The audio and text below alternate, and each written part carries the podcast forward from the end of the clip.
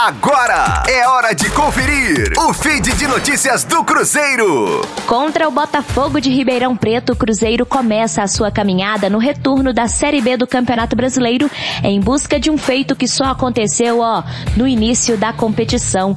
Ainda sob o comando de Anderson Moreira, a equipe celeste venceu o Botafogo, o Guarani e o Figueirense nas três primeiras rodadas.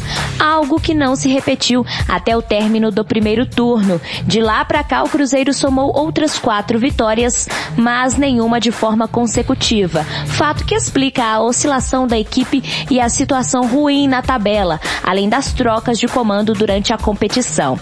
Essas três vitórias, inclusive, foram as únicas de Anderson Moreira na Série B.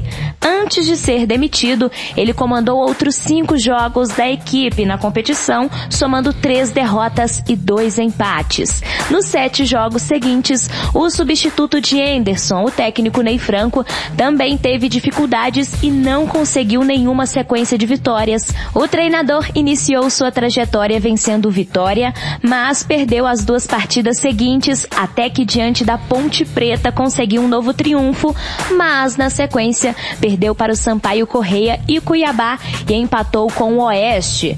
Com três empates e duas vitórias nos últimos cinco jogos, o Cruzeiro vive a sua maior sequência de invencibilidade na Série B. No entanto, mais uma vez, as vitórias não vieram de forma consecutiva. Sob o comando de Felipão, a equipe celeste venceu o Operário, empatou com o Náutico no jogo seguinte e depois venceu o Paraná. O Cruzeiro inicia o retorno da Série B em Ribeirão Preto na próxima sexta-feira, às 7h15 da noite, contra o Botafogo de Ribeirão Preto e depois recebe o Guarani e o Figueirense no Mineirão.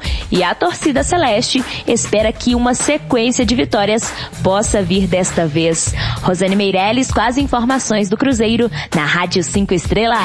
Fique aí! Daqui a pouco tem mais notícias do Cruzeiro. Aqui, Rádio 5 Estrelas.